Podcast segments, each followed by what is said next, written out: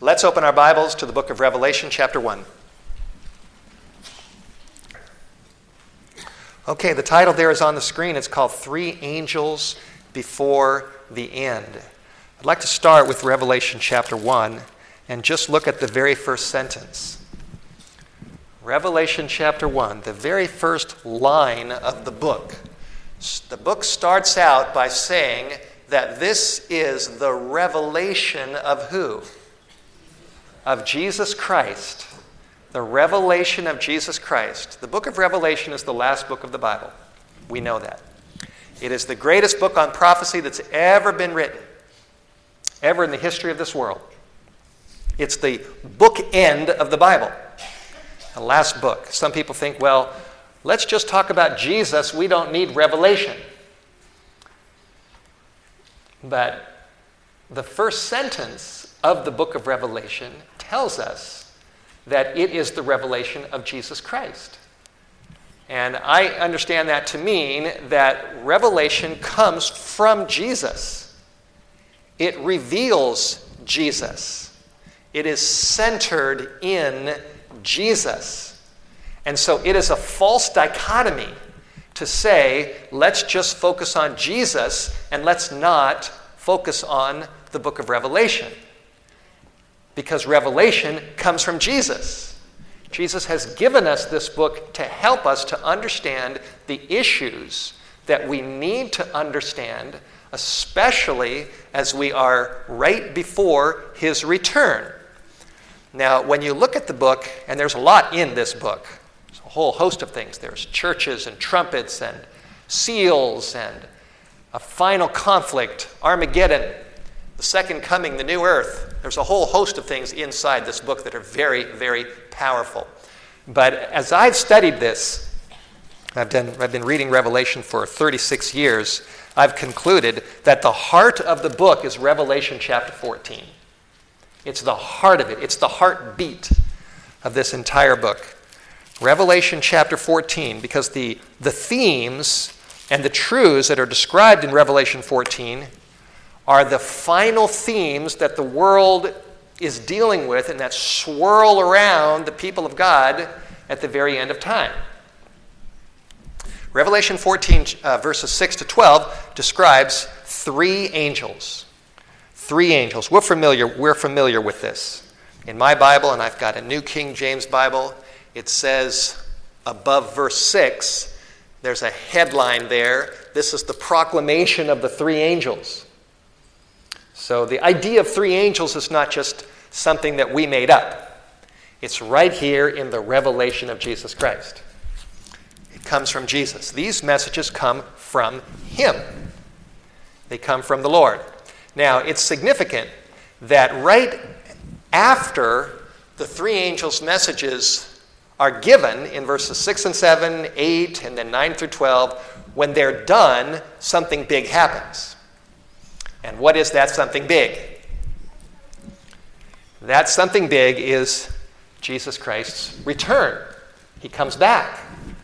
You can see that in chapter 14, verse 14. 14 14 says, then I looked, and behold, a white cloud. And upon the cloud one sat like the Son of Man, having on his head a golden crown, and in his hand a sharp sickle. And in verse, uh, at the end of verse 15, it says he's told to reap because the harvest of the earth is ripe. The ripening of the earth, the ripening of the harvest. And then Jesus puts in his sickle and he reaps the harvest of the earth. This is his return. This is his second coming. This is the final division of the two groups those that are ready and those that are not, the wheat and the tares. So I just want you to, to get this that in your Bible and in my Bible and in everybody's Bible, whatever translation you have, all Bibles have three angels in Revelation 14, 6 to 12, and then verses 14 to 16, followed by the return of Christ. Do you see that point? And this tells us that the three angels' messages go to the whole world right before Jesus comes. And to me, that is extremely significant. This information comes from Jesus himself. Now, look at these quotations. A couple quotes here on the screen. Volume 9 of the Testimonies, page 19. This is a statement that Ellen White made approximately 100 years ago. She said this In a special sense, Seventh day Adventists have been set in the world as watchmen and light bearers. To them has been entrusted the last warning for a perishing world. On them is shining wonderful light from where? From the Word of God. Where do we find the three angels' messages? In the Word of God, right? And we have wonderful light shining from the Word of God. They have been given a work of the most solemn import the proclamation of the first, second, and third angels' messages. There is no other work of so great importance. They are allowed nothing else to absorb their attention. Now, that is a very powerful statement. Uh, my conviction is that God raised up Ellen White to point us to the Bible and to show us what we should be doing because it's in the Bible. Now, uh, this, is, this may sound like a, a narrow minded statement to some, but it is a fact. I'm going to tell you a fact. It may not be politically correct, but it's a fact. There is no other church, there is no other movement on planet Earth, anywhere, that is a worldwide movement that is focusing on and communicating the three angels' messages as described in Revelation chapter 14, verses 6 to 12. It's a fact. Now, that doesn't mean there's not a lot of good Christians in the world in lots of churches. Seventh day Adventists believe there's lots of Christians in lots of churches that are going to heaven. We don't believe we're the only Christians, that's for sure. But just as God raised up Noah and gave him a message, just as God raised up John the Baptist and gave him a message, just as God raised up uh, Martin Luther and gave him a message, raised up William Miller and gave him a message. God has raised up Seventh day Adventists in a special sense and given them a message that He has, that he is not, uh, has not given as a people to any other church on this planet. There's no other church that's doing it. No other. Doesn't make us any better than anybody else. It just means we are a called people. We are called like Israel was called to give this message. And we, we need to be faithful to the calling that God has given to us as a church. Are you following me? Now, here's another quotation, one more, and then we're going to actually go right into the Bible and read those messages. Uh, early Writings, page 256. This was one of Ellen White's early books. She said that these messages, referring to the three angels, these messages were represented to me as an anchor to the people of God. Those who understand, we need to understand them and receive them it's one thing to just know about them in your head, and it's another thing to actually receive them into your soul. And receive them, they will be kept from being swept away by the many delusions of Satan. Now, now that is a very impressive statement. She says that she was, uh, she was shown that it was represented to her that the three angels' messages are our anchor. That if we are rooted and grounded, if we receive them, if we understand them, then we will be protected from being swept away by the many delusions of Satan. How many delusions does the devil have? He's got delusions all around the world not just the emerging church, that's one delusion, which I talked about last night. Uh, there's a lot of delusions. The religion of Islam, although there's lots of good Muslim people, that religion is a delusion. It is. It's not politically correct to tell you that, but that's the fact. I mean, the terrorists that are doing what they're doing, what's motivating them? Their religion. It's their book, the Quran, that was uh, started by a man named Muhammad. That's what's driving them. And that Quran does not believe that Jesus Christ is the Son of God. Denies that. It's a delusion. There are lots of delusions, many religions that are delusions, many winds of doctrine that are blowing that are delusions. Outside the church, inside the church, there are many delusions of the devil. And they're going to increase as we get closer to the end. And the only safeguard that we have, the anchor to our souls, to our families, to your soul, to my soul, that anchor is the three angels' messages. And the devil hates them. And I, am positive the devil hates me talking about this right now. He does not want me here. He doesn't want me talking about this. He doesn't want you listening to this. But it's in the Bible. And again, my point is that these three angels' messages are in this book, are they not? They're in the Word of God. They're described in Revelation 14 as occurring right before the return of Jesus and the harvest. And these messages are not separate from Jesus, but they actually come from Jesus because the book of Revelation is the revelation of Jesus Christ Himself. They're His messages to you and to me. Are you following me? All right, now let's, uh, let's just, in the time that we have, I don't have two hours, I won't keep you here that long, but let's just do a brief review of the three angels' messages. This is what I really want to focus on. I'm convinced that if we are grounded in these messages, we'll be kept safe. We won't be blown away like the wind, whoosh, swept out to sea by the many delusions of the devil. Revelation 14, verse 6. John said, Then I saw another angel. The word angel means messenger. He saw a messenger flying in the midst of heaven. And the midst of heaven means center stage. And he has the everlasting what? The everlasting gospel. Now, the word gospel means good news. And I, again, I appreciate your song that you sang a little while ago. And, and what really, the, the part that really s- struck me about your song, and what's your name again? Geraldine. Geraldine. Geraldine. Geraldine. Thank you. Sorry.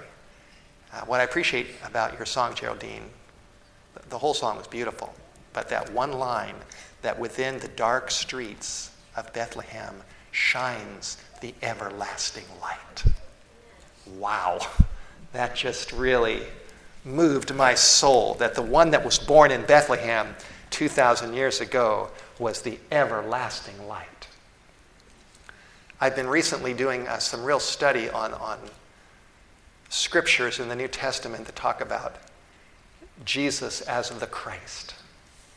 And I've concluded that Jesus, the name Jesus, is his earthly name. But the Christ has to do with his divinity, that he is God in human form. He is Jesus the Christ. And there is, no, there is none other. There is no one, not Muhammad, not Buddha, not Confucius. There's no rabbi. There's no pastor. There's no priest. There's no pope. There's nobody who is it, the one, other than Jesus the Christ. He's the one that came down here. He's the one that lived a holy life. He's the one that suffered in the garden and paid the price. And the first angel's message has the everlasting gospel, the good news of Jesus, to preach to those who dwell upon the earth, to every nation, tribe, tongue, and people. In other words, this is, this is supposed to go to the whole world. And the foundation of the first angel, and thus of the three angels, is Jesus himself.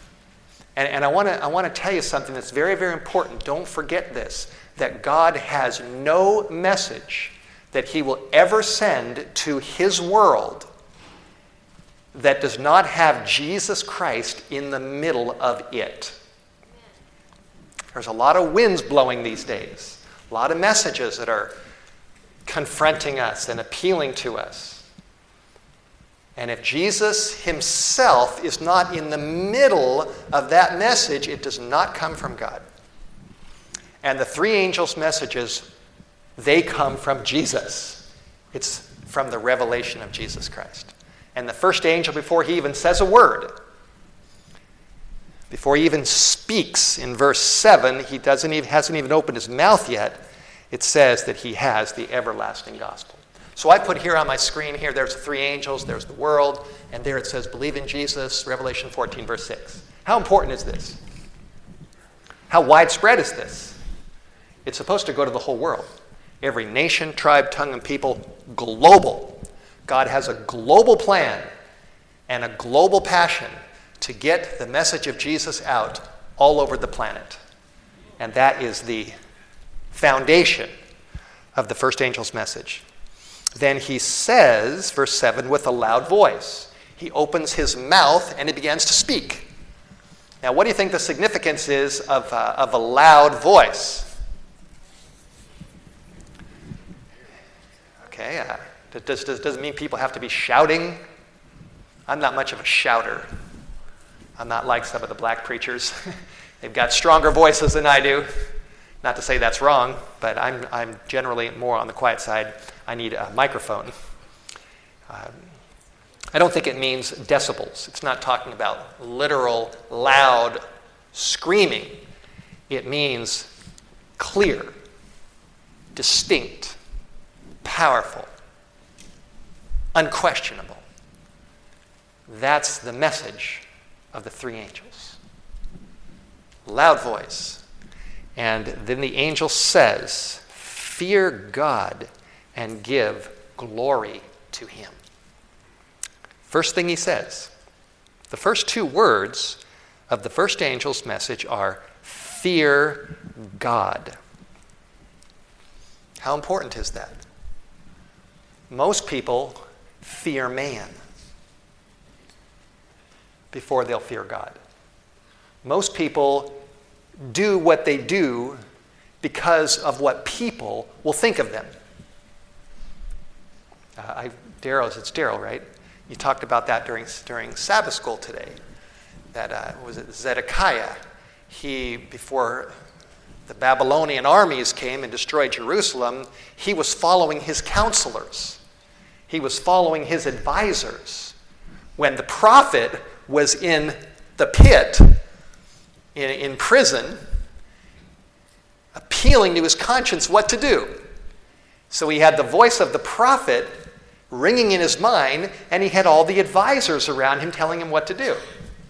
And he chose to follow his advisors instead of the prophet, and it was a disaster. And that's a, a, just a basic illustration of the way it is with, with most of us, I would say with all of us, at least some of the time in our lives. We choose to follow what so and so thinks. Family members, church friends, or non church friends, peers, they influence us more than God does. And the first angel's message gets right to the heart of that right away and says that's got to change.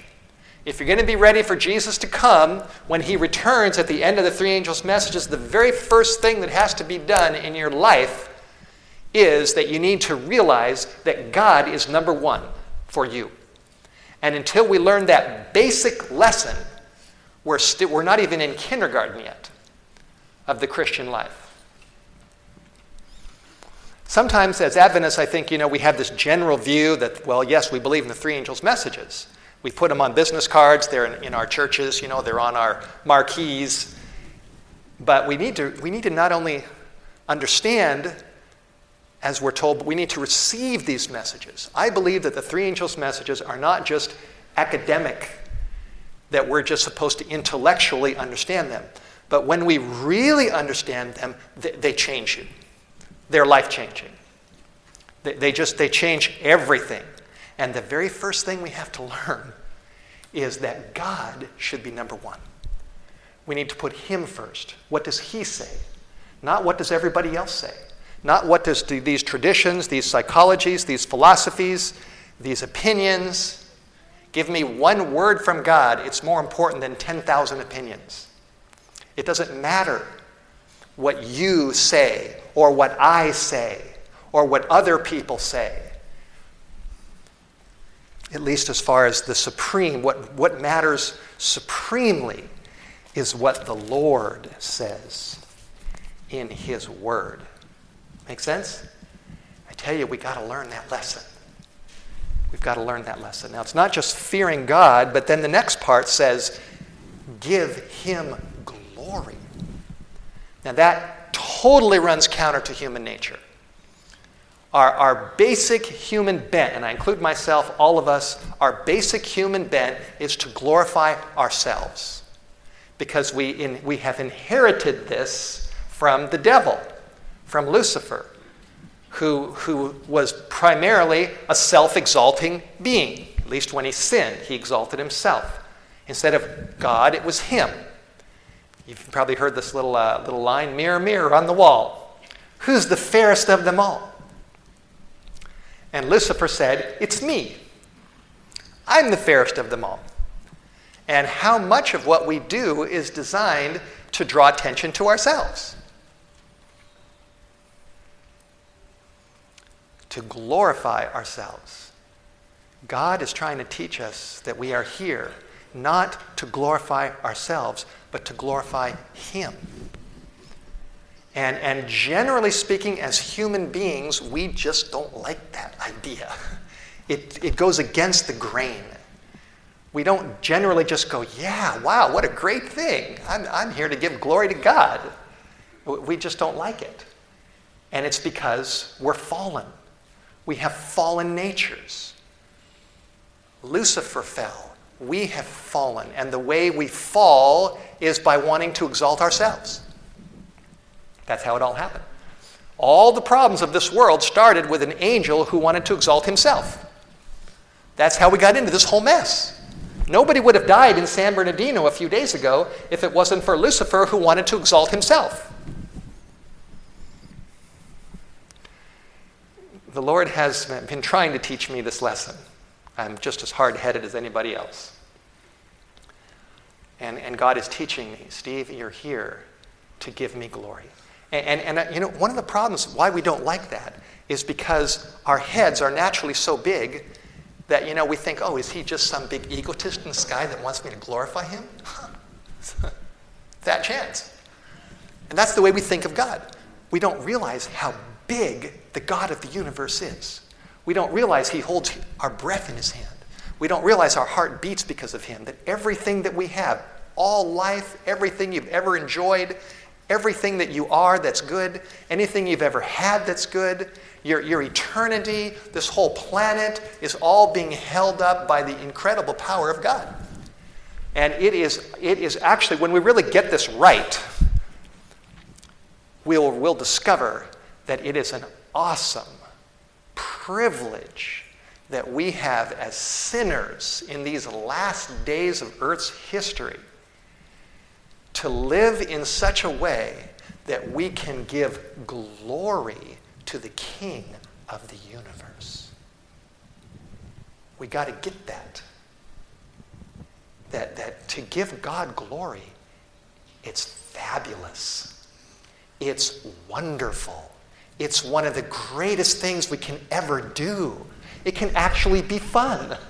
It can actually be enjoyable to realize that we can give him honor. You know, if, he, if he's pleased with this talk that I'm giving today when it's all over, if he's looking down, if he's pleased, and if he says to me someday, Well done, good and faithful servant, you know, what an honor for me. Vonda, right? When you sing, and people's hearts are touched. You know, you're giving glory to God. What a wonderful thing it is to give glory to God. I've also been impressed. Uh, I, I want to give a sermon one time. I want to call it the moon message. The message of the moon. The moon is pretty bright, at least when it's full, right? Uh, my kids, we were outside uh, recently looking at looking out at the stars. It was full moon out there, and I said, uh, "Seth, Abby, Seth is 11, and Abby is seven. And I said, "Where does the moon get that light from?" And they didn't really know right away. And I said, "The moon gets its light from the sun." In fact, the moon has how much light does the moon really have in itself? It has no light, it's just dark. But when you see a full moon shining, it's shining because it's reflecting the light of the sun entirely. And so when I preach and when you sing and when you do anything good, you are just a reflector of the Sun of righteousness. And I need to know that because if people like my sermons and they say, hey, Pastor Steve, that was a good sermon, I need to think to I need to realize, well, hey, you know, and don't think I just preached such a great sermon. I need to realize, thank the Lord, as a moon, I've reflected some of the light of the sun. That's what we all need. Fear God, put Him first, give Him glory, reflect Jesus. The first angel then goes on and says, Because we are living in the hour of God's judgment. It's judgment time. Some people say, Oh, you Adventists, you believe in a, in a judgment before the second coming. That's uh, just your own idea. You created that idea to kind of cover for your past. You ever heard that idea? The fact is, it's right in the Bible. Right in the Bible. While the gospel is being preached, a judgment is announced before the return of Christ. See that? It's right in the Bible. Isn't it, Pastor Steve? it's absolutely, it's right there. We didn't make this up. This is not just Ellen White's idea that's in her book, The Great Controversy. She got this idea from Scripture that we are living in a judgment time. God is judging us, He's looking at us, angels are looking at us. We're all being examined by a heavenly universe. That's rather an amazing thought, isn't it? We are being looked at. Now, sometimes you think, wow, you know, what, how discouraging. If I'm being judged, my whole life is being judged, am I putting God first? Do I really believe in Jesus? Am I giving Him glory? Do I put God as number one in my life? How are we going to pass a judgment from a holy God? How can sinners pass a judgment where we are being looked at by a holy God? I'll tell you, there's only one way. And that one way is the everlasting gospel, which is in the same first angel's message. And the everlasting gospel is that Jesus, that God became a man, that God lived a holy life, that God took your sins and your pride and your selfishness and your, your uh, putting other people above the Lord and all the other catalog of the sins that we've all committed and the good news is that a holy God became a man. He is Jesus the Christ. He's the, the God man. That the God man took your sin, the sin of man, into his mind and into his heart because he loves us in spite of ourselves He really does love you. And He really does love me. He really does. He loves us all. He loves Ben Carson. He loves Donald Trump. He loves Hillary Clinton. Watch that. he loves Barack Obama. He loves the terrorists. He loves ISIS. You know, these people are deceived. They're deceived. They've been sucked in to a false religion and a book that is moving them to kill people in the name of God. They're deceived. They need to know about a God man who loves them and gave his life for them. In Islam, you really don't have any uh, uh, assurance of getting to heaven unless you die in jihad. If you die in jihad, then you're guaranteed you're going. That's what's moving these people is the hope of eternal life by killing the infidels. Wow. And it's on, a, it's on American soil. It's in San Bernardino. Who knows? It may hit right here in the near future. We don't know. We're in the last days. Jesus is our only hope. He's the hope of the world, He's the hope in the judgment. If we get on our knees and say, Lord, I'm a sinner. I'm a sinner. I've sinned. I've, I've lived for myself. I've glorified me, not you. I've done this, this, this, this, and this. How can I stand in the, in the day of judgment?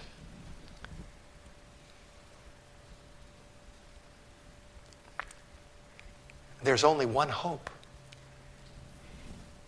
is the cross. It's the cross. It's the cross. It's a God who became a man and paid a price, an eternal price for you and for me. And if we give our lives to Him and trust the God man, the everlasting good news, He will forgive your sins and my sins, and He will wash them away in the blood that He shed on the cross because he loves you and he wants you in heaven with him forever. And when you get that, when you understand and receive these messages and realize how good God is, then you will realize what an honor and a privilege it is to serve Him and to give Him glory in these last days when it's, it's never been darker than it is right now. There's never been more delusions as there are right now.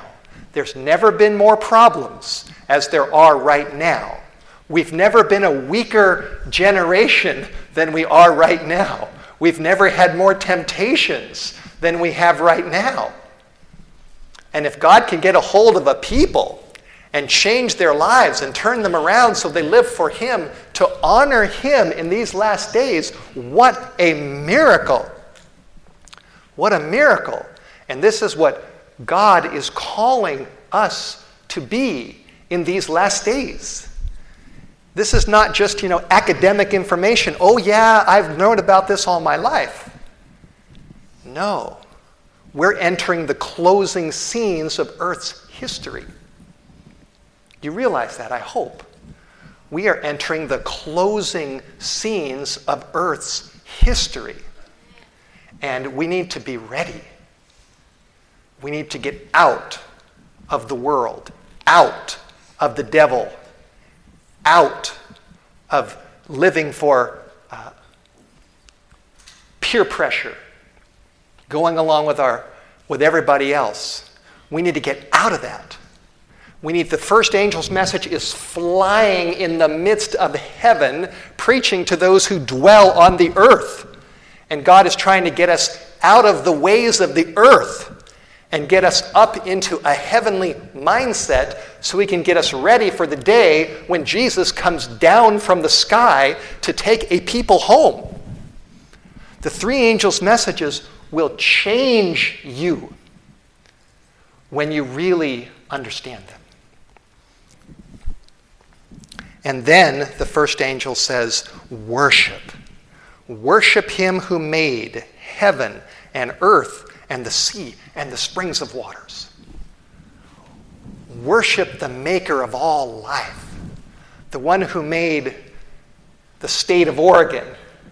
Well, he didn't actually, you know, organize the territory, but all the rivers you have here, and the lakes you have here, and the mountains you have here, and the wildlife that you have here, and the beautiful things that you have here, all of these things came from God. And when you read the New Testament carefully, you discover that, that the God man is the one who made everything. The Bible says in John 1, verse 10, He was in the world, and the world was made by Him, and the world did not know Him. It's the same today. The world doesn't know. It was our Creator, Jesus, who became a man in Bethlehem, who took human form who lived a holy life, who took your sin and mine into his mind and into his heart and paid the price and then rose from the dead and then went to heaven and he's coming back. Get it? May God help us. Lord, help me to get it. Help me to get it, to understand. Now, I can see my time is already going fast. I, and I've only gone through the first angel. And there's a lot more you can study about the everlasting gospel, about fearing God, about giving Him glory, about living in the judgment time, and about worshiping the Creator. There's a whole lot more that you can continue to study and learn and experience just from the first angel alone. I tell you, these messages are powerful. They are powerful. And there's not a denomination on this planet that's preaching them except for Seventh day Adventists. That's a fact. God has given us this message, and He's given us a prophet to point us to our calling as a people. These are facts. These are facts. Well, I'm just going to go through this briefly. We don't have time to go into the other angels. Uh, the second angel, in, in depth, the second angel follows them and says that Babylon has fallen. And this is talking about false religion around the world. It's fallen away from God. All the nations have drunk the wine of the wrath of her fornication. Don't go to the nations to look for truth. We don't need to go to Babylon. We don't need to go to all the religions of the world to try to find the information that we need to get us ready for the coming of Jesus. The Bible says that, they, that the nations and Babylon has fallen and it's drunk with the wine. And God says, Come out. Come out of all that. Come out of all that. That's the second angel's message. Third angel warns about the beast. Don't worship the beast. If anyone worships the beast and his image and receives his mark in his forehead or on his hand, he will drink the wine of the wrath of God. And the little flyer that we have in that envelope that we handed you, inside that flyer is information about the beast, the second beast, and the mark of the beast. It's all right there. This is what we're called to do as a people is to understand these things. We don't want to be beast worshippers. We want to be creator worshippers. When the Pope was here in September, it was amazing. It was just like, you know, people are, are worshiping a man. A man who has a title Pope, which means Papa, the Papa, and who is called the Holy Father. I, I, prayed for the Pope the other day. I prayed for him. In fact, uh, we, we prayed for him, didn't we? Dan, we, we prayed in your car and we prayed for Pope Francis. God loves that man. He does. He loves him. Jesus died for him. But he is not the Holy Father. There's only one Holy Father, and he's up there. We got to get that straight. We got to understand that. Well, anyway, study more carefully about the beast, the image, the mark. That's what I did in my last seminar here. I'm not going to review all that. But one thing that has convicted me is the Bible says, Those who get the mark of the beast will drink the wine of the wrath of God, which is poured out full strength into the cup of his indignation. And I've thought about that word cup. And I've realized, wow, in the Garden of Gethsemane, what did Jesus drink?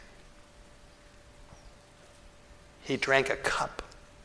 He drank the cup of the wine of the wrath God without a drop of mercy. God's wrath is just. It is his full justice. It's not evil. He doesn't throw a temper tantrum. He's not bad. He's good. It's the world that's bad. God is not bad. The world is bad, not him. And finally, he's going to look at all the evil in this world, and if people at the very end of time choose the beast above the Creator, choose man above God, choose the ways of sin above the Lord, choose to spit in his face instead of giving, giving him glory, to mock him and, and blaspheme him and hate him, him who became a man to save the world, finally, God's justice is going to fall without a drop of mercy. If we reject mercy, there's nothing left but justice. I want you to understand that. If you reject mercy long enough, there is nothing left in store for you but justice. And you will not survive. You will not survive that. And the good news is that God is so unwilling for you to go through that that He came down here and He took your cup Himself. He suffered your justice so he could give you his mercy. Isn't that good? Isn't that good? And those who say, No, I don't want it. I don't want it. I'm going to live for myself. Someday, they will experience the wrath of God without a drop of mercy. And that wrath will be totally and perfectly just. May God help us. This is a life or death message. Verses 10 and 11 is very clear on that. Revelation 14, verse 12, winds this up. 14:12 is the last verse of the third angel. Here is the patience of the saints. Here are those who keep the commandments of God and the faith of Jesus. The third angel's message concludes with the commandments and the cross. The commandments and the cross. When the mark of the beast is enforced during Earth's final hours as a last ditch global, uh, misguided solution to a global crisis, it's basically, essentially, when you peel away all the layers, the enforcement of the mark of the beast is the enforcement of breaking the law of God. That's what it is. And, and those that get the mark of the beast are basically saying, we are settling in in our foreheads and in our hands that we're lawbreakers. We're settling in to breaking the law of God. It's part of us, it's part of our characters. It's just the way we are. And we're going to go right along with it. and it's going to be a disaster. And the third angel's message not only has the law, but the cross. And it, and it ends with the cross. It ends with the faith of Jesus. What's the last word before the period at the end of the third angel? Look at your Bible. What's the last word before the period at the end of the third angel? It's Jesus. Revelation comes from Jesus. The three angels' messages come from Jesus. The everlasting gospel is centered in Jesus. And the third angel finishes with Jesus, and then there's a period. And this is telling us that the good news is that Jesus paid the price for our sins of breaking the law. Every sin of not putting God first, having idols, taking his name in vain, not keeping the Sabbath holy, not honoring our father and mother, murdering, hating, committing adultery, sexual sin, pornography, stealing, lying, and coveting, not loving God with our whole heart and our neighbor as ourselves. The law has been broken by humanity, and Jesus paid the price. He suffered. He suffered because a world has broken his law. He suffered over that. He suffered over you. He agonized over you. He prayed for you. He loves you. He wants you. And the third angel gives us a choice. Jesus wants to wash our sins and get us ready for heaven. But if we say, no, I don't want Jesus, I don't want you, Jesus the Christ, I don't want you in my life, I don't want my Creator to lead my life, I want to lead my life. And if we settle into that, then ultimately we're, we're lost. And we'll be lost forever. And when the lake of fire hits, we'll be in the lake of fire and we're going to burn up. And God's going to cleanse this whole world of all of its sin and the devil and the angel, the evil angels and the terrorism and the sin. He's going to just clean it all out. He's going to burn it all up. It's all going to just be gone. And those who choose to go their own way, they're going down in the fire. But those who want Jesus and want to live forever and want their God, want their Creator, want the God man who gave everything on the cross, what a message! And choose Him, then they'll go on. They'll go on. I tell you, I'll, be honest with you, it is the dumbest thing that anybody could ever do to put this life above eternity. It's the worst investment you'll ever make to invest in a dot and reject eternity. It's the dumbest, stupidest thing to do you could ever think of. And someday the world will realize that. And the good news is that you have a chance to realize that now and to make the right choice. To make the right choice. I'm just, I, I need to wind this up. There's the law, there's the cross.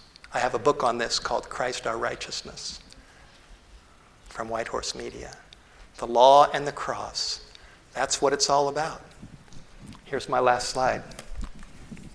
Jesus is coming. Revelation 14, verse 4 says, I looked and behold, a white cloud. A white cloud.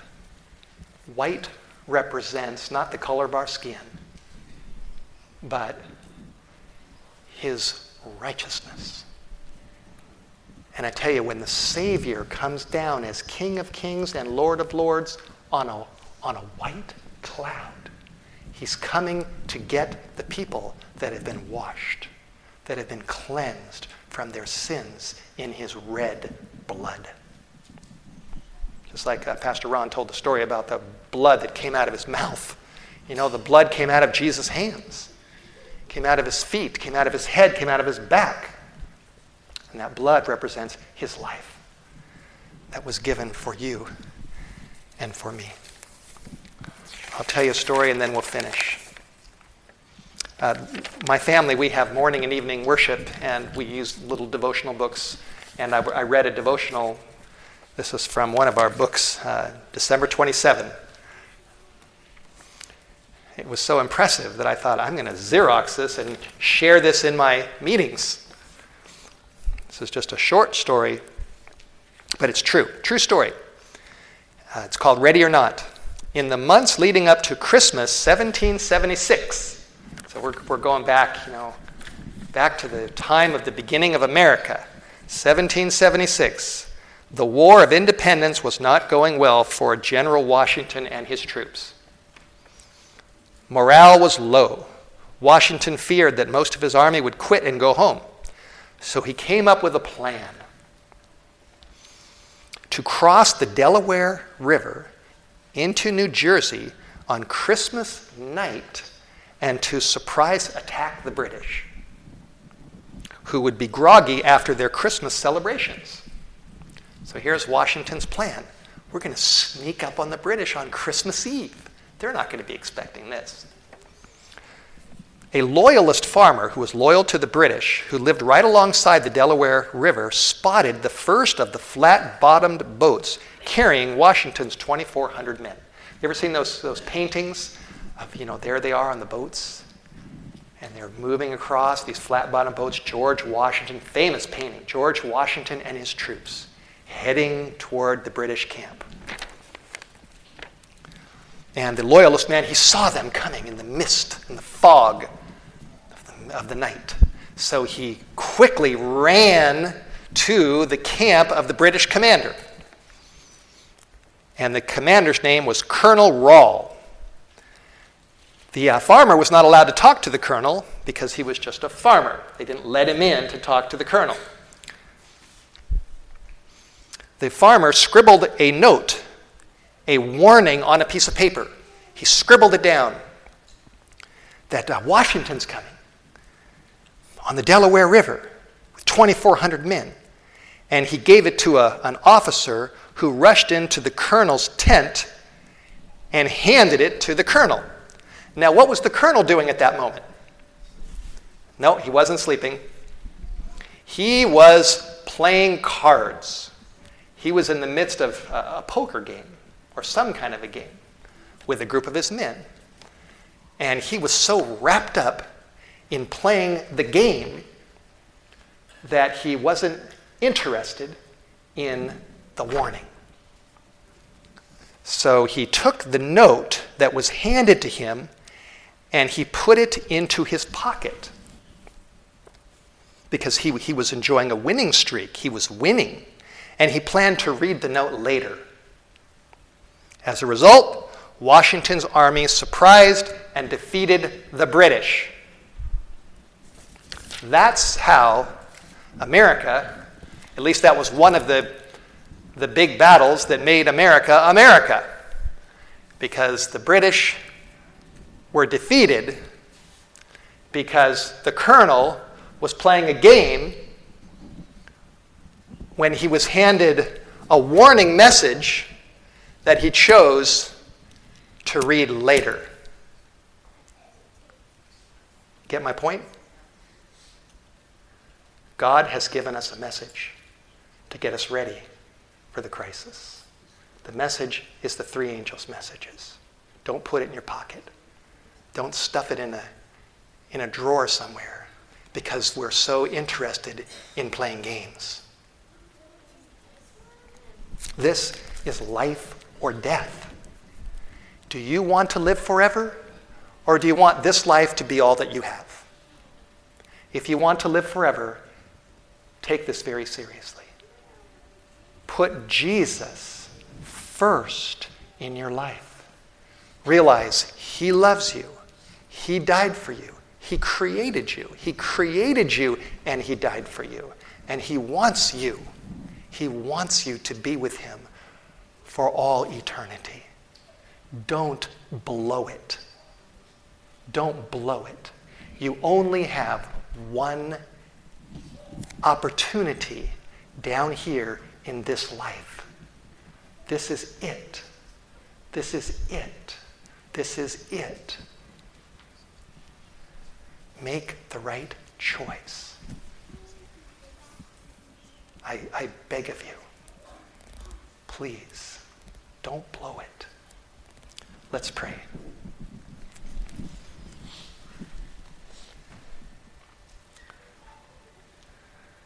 Dear Father in heaven, Father, I pray that you will speak to all of our hearts. I know you're, you're doing that already. And I just pray that your voice will get louder that you'll speak to all of us and impress us that this is it. Please, God, you love all of us. Help us to choose Jesus and the Bible and the three angels' messages and the truth in these last days. Forgive us. Forgive me. Forgive us all for our sins. And get us ready for heaven, we pray. In Jesus' name, amen. We hope you enjoyed today's broadcast with Steve Wohlberg. We feel privileged to be a part of God's commission to share the gospel message with the world. You too can be a part of our gospel outreach team by supporting broadcasts just like these with your financial gifts. We strive to be careful with every dollar that we receive, knowing these donations are sacred gifts to build up God's kingdom of grace and salvation. To find other great resources or to donate online, go to whitehorsemedia.com or you can call us at 1 800 78 Bible. That's 1 800 782 4253. You can follow us on Twitter at Whitehorse7 or on Facebook at facebook.com forward slash Steve Wohlberg. That's Steve, W O H L B E R G. If you prefer to contact us by mail, write to Whitehorse Media, P.O. Box 1139, Newport, Washington 99156. Thanks for your support, and may God bless your day.